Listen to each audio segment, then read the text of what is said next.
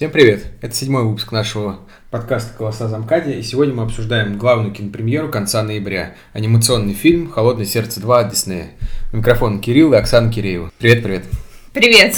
Как ты думаешь, Оксана, есть ли у «Холодного сердца» второго все шансы, чтобы получить «Оскар»?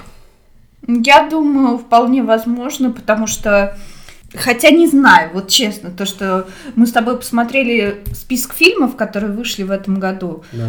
у него очень сильные конкуренты. Начнем с истории «Игрушка 4», которая при всей своей, скажем так, детскости на самом деле очень глубокая и с таким хорошим посылом, то, что мы все должны повзрослеть, и игрушки, они обретают новую жизнь, они должны тоже жить своей жизнью. Своей собственной жизнью, да, но не стоит забывать, что четвертая история игрушек это такой некий обман, потому что история игрушек должна была завершиться трилогией, ну то есть третьим фильмом. Ну да. А четвертый фильм это уже такая высосанная, высосанная из пальца история, и так сказать, критики, или как они называются, киноакадемики и Оскара могут не простить подобные махинации с сюжетом. Так-то да, то, что это скорее для кости, для любителей истории игрушек была больше, чем... Ну да, чем какой-то любители, ну, кто вот истинные фанаты трилогии и остального, они были очень разочарованы четвертой частью, потому что по сравнению с третьей она стала намного хуже. Ну, она, да, слабее. Опять же, финальная часть «Как приручить дракона», у нее, я думаю, больше все-таки каких-то возможностей. По мне, она послабее, чем «История игрушек 4», если честно. Но она здорово DreamWorks, логично завершается. Да, но DreamWorks, они как бы... И изначально они слабее намного, чем Disney и Pixar. Ну, так, да, у них, ну, у них своя тема, свои title, свои истории. И как бы особо других конкурентов там, что у нас еще есть? Ральф? Большой вопрос. Король Лев. Он а. идет как анимационный или как... Э... Как обычный фильм. Да, как обычный фильм. Ну, вообще, да. Но вообще так-то он указан как анимационное кино, хотя, конечно... Он тоже очень большой конкурент для холодного сердца. Ну, вполне да, вполне может быть, что именно ему отдадут Оскар. Но в любом случае, как бы покажет время, Оскар у нас когда? В феврале? Обычно. Да, февраль. февраль. Конец февраля. Конец февраля, начало марта. И к этой теме мы еще, я думаю, вернемся в следующих записях. А сегодня все-таки поговорим непосредственно о второй части Холодного сердца. Сам фильм вновь ставит рекорды. Он стал рекордным по сборам э, среди картин Диснея в США, установив новый рекорд – Первая часть «Холодного сердца» вообще поставила абсолютный рекорд среди анимационных фильмов, собрав там почти миллиард, полтора миллиарда долларов. Все ждут, что и в российском прокате вторая часть поставит рекорд, победив таким «Миньонов», которые в свое время установили его на пороге 800-850 миллионов рублей. Но э, критики и аналитики надеются, что «Холодное сердце 2» возьмет миллиард рублей за первый уикенд. В принципе, все предпосылки для этого есть. Ну да, Пока... мы даже мы с тобой сидели в полном кинотеатре. В полном зале, да. Да. Мне понравилось, что в зале было на самом деле много детишек.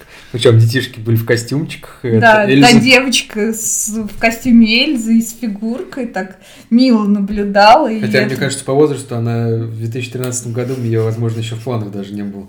То есть ну... это, скорее всего, поколение, которое уже смотрел фильм уже после, скажем так, выхода его ну, на телевизионный экран. Ну да, но это было очень мило для да, меня. Да, то есть видно было, что дети все в таком возбужденном предвкушении, что наконец-то они увидят вторую часть, они прям чувствую, Дисней попал, так сказать, в цель, в душу детей, и продажи различного мерча и фигуры главных героев, я думаю, бьют все рекорды. Ну да, я думаю, самый главный новогодний костюм в этом году. Все девочки захотят быть Эльзой. Ну да, Эльза, а мальчики нарядятся в Олаф. Или Свен. Вот, опять же, через эту тему мы несколько подошли к сюжету самого фильма. Что меня разочаровало? И на это, кстати, ссылаются многие профессиональные критики там различных порталов, в том числе там тот же самый Долин. Но на самом деле э, тема феминизма, которая так активно муссируется в мире кинематографа, она очень сильно проникла и в холодное сердце. Ну да, то, что не будем спойлерить, э, в конце вы все узнаете, почему мы так говорим.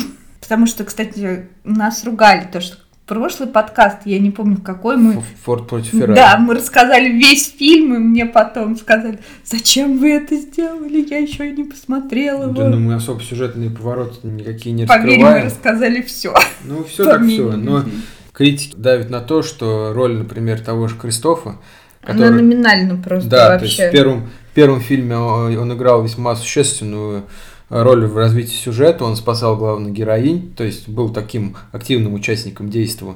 Во втором же фильме он, да, действительно такой чисто номинальный характер носит его роль и стал предметом для шуток. Ну там, да, его главная цель это сделать предложение Анне. Все. Да. Ну, собственно, Всё, это да. в самом начале происходит, так что это не спойлер. Да, то есть это, в принципе, его главные сюжетные линии, как сделать предложение Анне.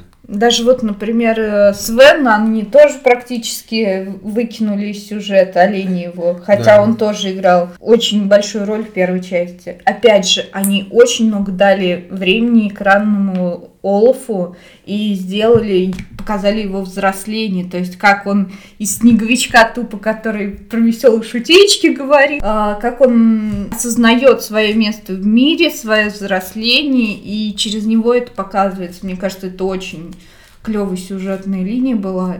Но, опять же, например, Анна, мне кажется, ее вот взросление как персонажа показывают максимально через, это, через эти два фильма, как она от девушки, грубо говоря, которая мечтает только выйти замуж, приходит к тому, к чему она придет во второй части. Опять же, все это происки феминизма. То, что персонажам мужским, то есть тому же самому Олфу, ой, Олфу, Оленему и Кристофу, соответственно, отвели очень малую роль. Олаф, он, в принципе, какой гендерно-нейтральный. То есть, в принципе, если не дубляж, э, соответственно, Сергея Пенкина, то пол, пол этого снеговика сложно определить однозначно с его замашками и ужимками. Учитывая, что даже в американской версии его озвучивал Джозеф Гатт, или не, не Джозеф Джош Гатт. Джош Гатт, да, который а, в «Красавице чудовище» играл вот этого... Ну да, такого. Этого голубоватого напарника главного злодея. Поэтому, я думаю, в американском дубляже тоже он заигрывающий со всеми.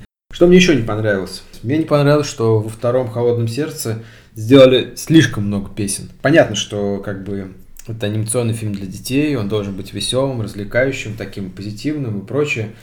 Но Песен в... реально было слишком Да, реально было. То есть никакое, какое-то небольшое сюжетное действие, там буквально там 5-7 минут, возможно, песни. Песня. Опять 5-7 минут э, сюжетное действие какое-то, песни. И так продолжается весь фильм. И это сыграло очень такую, мне кажется, ну, плохую шутку со всем этим фильмом, потому что для себя я не нашел ту музыкальную композицию, которая могла бы стать заглавной. С другой стороны, вот эти мотивы, заглавные песни, которые в холодном сердце, они слышатся через всю, э, через весь фильм, вот эти вот не, ну это да. Нет, это... Мне медведь, кстати, на ухо наступил, извините, пожалуйста. Это да, но если говорить о первом «Холодном сердце», то Let It Go, соответственно, песня, она чувствуется, что она не зря получила Оскар за там, своей номинации, что она такая динамичная, она достаточно агрессивная. Второе же «Холодное сердце» — это чисто рафинированный Дисней, то есть никаких там грубостей, не знаю, каких-то, может быть, даже рифов музыкальных, таких более жестких, каких-то динамических песен, то есть все максимально рафинировано, максимально монотонно, то есть нет такого вот именно драйва какого-то. То есть второе сердце это и по сюжету, кстати, то же самое. То есть это такое полномерное развитие без всплесков, без неожиданных, может быть, даже сюжетных ну, каких-то поворотов. То есть все достаточно. Почему это без неожиданных сюжетных ну, поворотов? Возможно, неож... ну, возможно, какие-то есть, но тем не менее с первых практически минут понятно, как будет все это развиваться, чем это все закончится. Ну, по крайней мере, для меня это был. Кто, кто хороший, кто плохой, и как это все закончится. Ну да, и опять же, если вы смотрели первую часть, мы рекомендуем вам сходить, потому что в данной части раскрывается вся история Эльзы, почему она такая, что произошло и к чему это приведет. Главным героиням придется находить свое место в жизни, решая какие-то проблемы из прошлого, то есть проблемы своих родителей. Это опять же как феминизм, это тренд, как я выяснил, современных фильмов Диснея. То есть подобная же сюжетная линия, например, возникает второй Малефисенте. Джолину, героине Джоли, mm-hmm. приходится решать какие-то проблемы из прошлого, чтобы обозначить себя в настоящем. Собственно, этот же прием мы видим в «Холодном сердце 2». Но хочется еще сказать пару слов э, о технической стороне. Да. Потому что здесь на самом деле пару слов только все. Все идеально.